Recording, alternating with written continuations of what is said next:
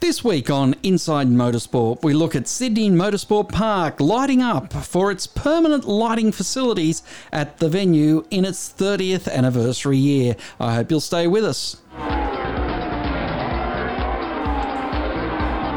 Lachlan Mansell joins us on Inside Motorsport as we look at a, a, very historic moment in Australian road racing that happened a few weekends ago at Sydney Motorsport Park.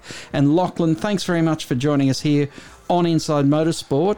And let's have a chat about racing under lights at Eastern Creek. The first time the full 100 and 29, I think it is, permanent towers were turned on and racing was conducted under the permanent lighting. Hi, Craig. Thanks for having me. And yes, it was very exciting to at Sydney Motorsport Park for the first races under the new permanent lighting system. And I'd actually had the opportunity to go to Sydney Motorsport Park a couple of weeks before that event for the official launch of the lights. And as part of that night, I got to drive my road car around the track just at low speed. And I think the thing that strikes you when you actually get to experience the track and the lighting system in action is just what a good job they've done with it because it's like driving around in the daytime just about because the lights are so good that there's no shadows in any part of the circuit and uh, visibility is really good. So I've done a fantastic job with it. And one of the other things as well is you think about you might go to a sports ground to play touch footy or watch a rugby league match, and sometimes you have to wait 20 minutes for the lights to warm up. But because the Sydney Motorsport Park lights have LED technology, they can turn on and off instantly. So they're pretty cool as well. It's interesting to see how the lightning, the lighting technology has changed when NASCAR started lighting their super speedways, and even for Bob Jane's Thunderdome, the Musco lighting system was all using reflected light, where they shot the light onto mirrors that would then go across the circuit. Nowadays, with the LED technology, as you mentioned, they're lighting it directly from the poles straight down onto the track. And what it also gives them the ability to do, Craig, is to put in some quite spectacular effects. So, for example, if there's a safety car, they can make the lights turn yellow and flash um, to signify that there's a safety car, or even have different light patterns chasing the cars around the track, and a variety of other things that they can do just to, pun unintended, lighten up the experience for the competitors. So um, we haven't, I don't think, seen the full potential of it just yet, but I think there's going to be some pretty cool things in the future. And I have to say as well that under those lights, the cars themselves look really spectacular, particularly the sports sedans, which were belching huge flames out of the exhaust. And of course, those cars have got big brakes, you could see the brake discs glowing red hot, particularly into the hard stop into turn two. So that was uh, really, really cool to watch. And this year marks the 30th anniversary of Sydney Motorsport Park, which started off as Eastern Creek, and uh, their first touring car event was the 1990 Nissan 500. Yeah, and since then there's been a variety of different races held at the venue. We've seen some 12 hour endurance races as well in the mid 90s. We've seen lots of Australian Touring Car Championship rounds.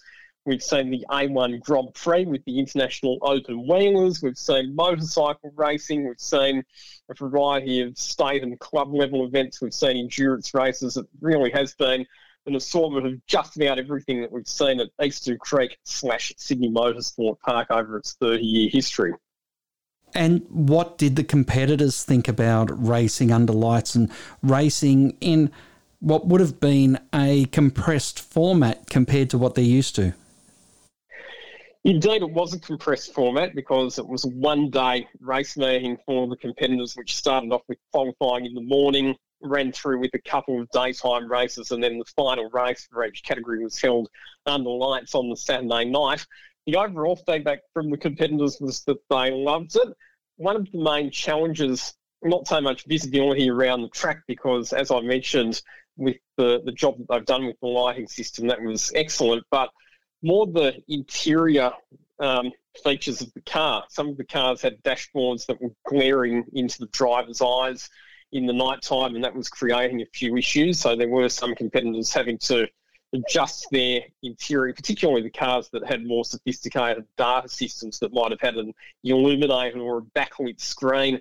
Um, that could be a little bit glary and, and sort of shine into the driver's eyes when they were trying to see where they were going. So that was uh, that was probably the main challenge that was encountered by some of them.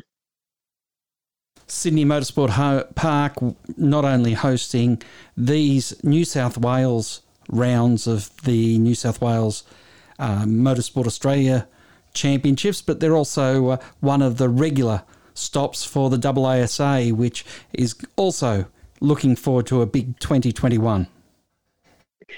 Indeed. So AASA has sanctioned a few events at Sydney Motorsport Park this year. The MRA, or the Motor Racing Australia Series, which is managed by Terry Denovan, has had a few events at Sydney Motorsport Park this year. Also, the AMRS, which is the Australian Motor Racing Series, which is the national series that is owned and promoted by the Benalla Auto Club.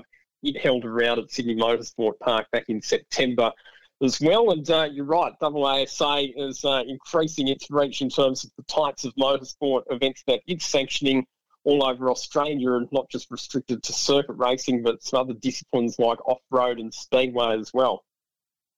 And how has that expansion gone? Um, yeah, I think it's gone well. I mean, obviously, like everybody or every category, there have been some challenges this year with COVID 19, particularly with some border closures and competitors not being able to travel interstate to events. But feedback from all of the event organisers who run events that are sanctioned by the AASA is very positive. And in the Formula Fords, Tom Sargent, he's continued to lead the New South Wales Championship after last weekend's racing. Actually, yes, Tom Sargent did run last weekend at Sydney Motorsport Park and uh, won round two of the New South Wales Formula Ford Championship. He is one of the competitors who has been affected by COVID 19 because his plans for this season were to run in what would have been his second full season in the Australian Formula Ford Championship, but uh, the, the national series didn't end up running as a result of COVID. So Tom, obviously, still being a very young driver, important for him to get as much track time as he can to con- continue his development and progression as a young competitor. So he's elected to run in the New South Wales State Formula Ford Championship with the CHE racing team um, based out of Canberra, owned by Cameron Hill and his family. And that team has recently expanded to a second car for young Noah Sands, a, a talented youngster who's making step up from go karts. And uh, young Noah had his first ever car race meeting at Sydney Motorsport Park last weekend and acquitted himself very well. Now, he's what, 16 years old from Leeton in the Riverina? That is correct. So, uh, another young driver coming out of a regional New South Wales town. It seems to be quite a lot of drivers coming out of regional areas lately because you think about Tom Sargent, who was from Young, you've got Noah Sands from Leeton, You've got Cody Bircher, who's another one of the front runners in Formula Ford, who hails from Orange. So um, a lot of regional towns producing some very talented young drivers at the moment. Yeah, and the Bircher family having uh, a long history of uh, building karting engines. So he comes from uh, good racing stock, as it were. Now, another thing that we'll be interested in seeing is uh, the Oz Enduro Cup, which is part of the AASA. Can you talk to us about how that is uh, progressing? Yeah, so the Aussie Enduro Cup, it's being promoted by Ontic Sports, which is the company that's owned by Ian Sherrin. And a lot of people would be familiar with the Sherrins and the Ontic Sports organisation from their exploits running the Australian production car series over the last few seasons. But for 2021, they've started up this new series known as the Aussie Enduro Cup, which is uh, going to be quite similar in concepts to the 24 Hours of Lemons events that a lot of people would be familiar with, in that it's going to be some endurance events, not a championship per se, because there won't be any point scoring, but it will be a series of events held at a variety of circuits uh, across Australia. Um, there'll be events at Queensland Raceway and Lakeside, Sydney Motorsport Park, Wakefield Park, and Winton and uh, the event will be open to cars that are today worth no more than $2,000 uh, Red Book trading value plus safety equipment. So very, very similar to those 24 hours of Lemons type events where it's very, very cheap cars participating in endurance styles of events with multiple drivers sharing each car. So we will see. Will we see Lachlan Mansell back on the racetrack for these events, perhaps? well, funny you should ask that because um, after the absolute ball that I had in 2016 when I ran in the 24 hours of Lemons at Wakefield Park, I have actually been having a chat to a few of my teammates from that event and talking about putting the band back together. So I reckon there's a fair chance that you might see the Team Radio Lemons Hyundai Excel back on the circuit at some stage in 2021. Well, Lachlan, we're looking forward to that, and we're also looking forward to what should be an interesting end to 2020 with plenty of other announcements still to be made in what has been a uh, you know, an unbelievable year for so many different reasons. And uh, Lachlan, look forward to catching up with you in 2021. Cheers, Craig. Thanks for having me. Looking forward to seeing you trackside, hopefully with a bit of normality restored next season.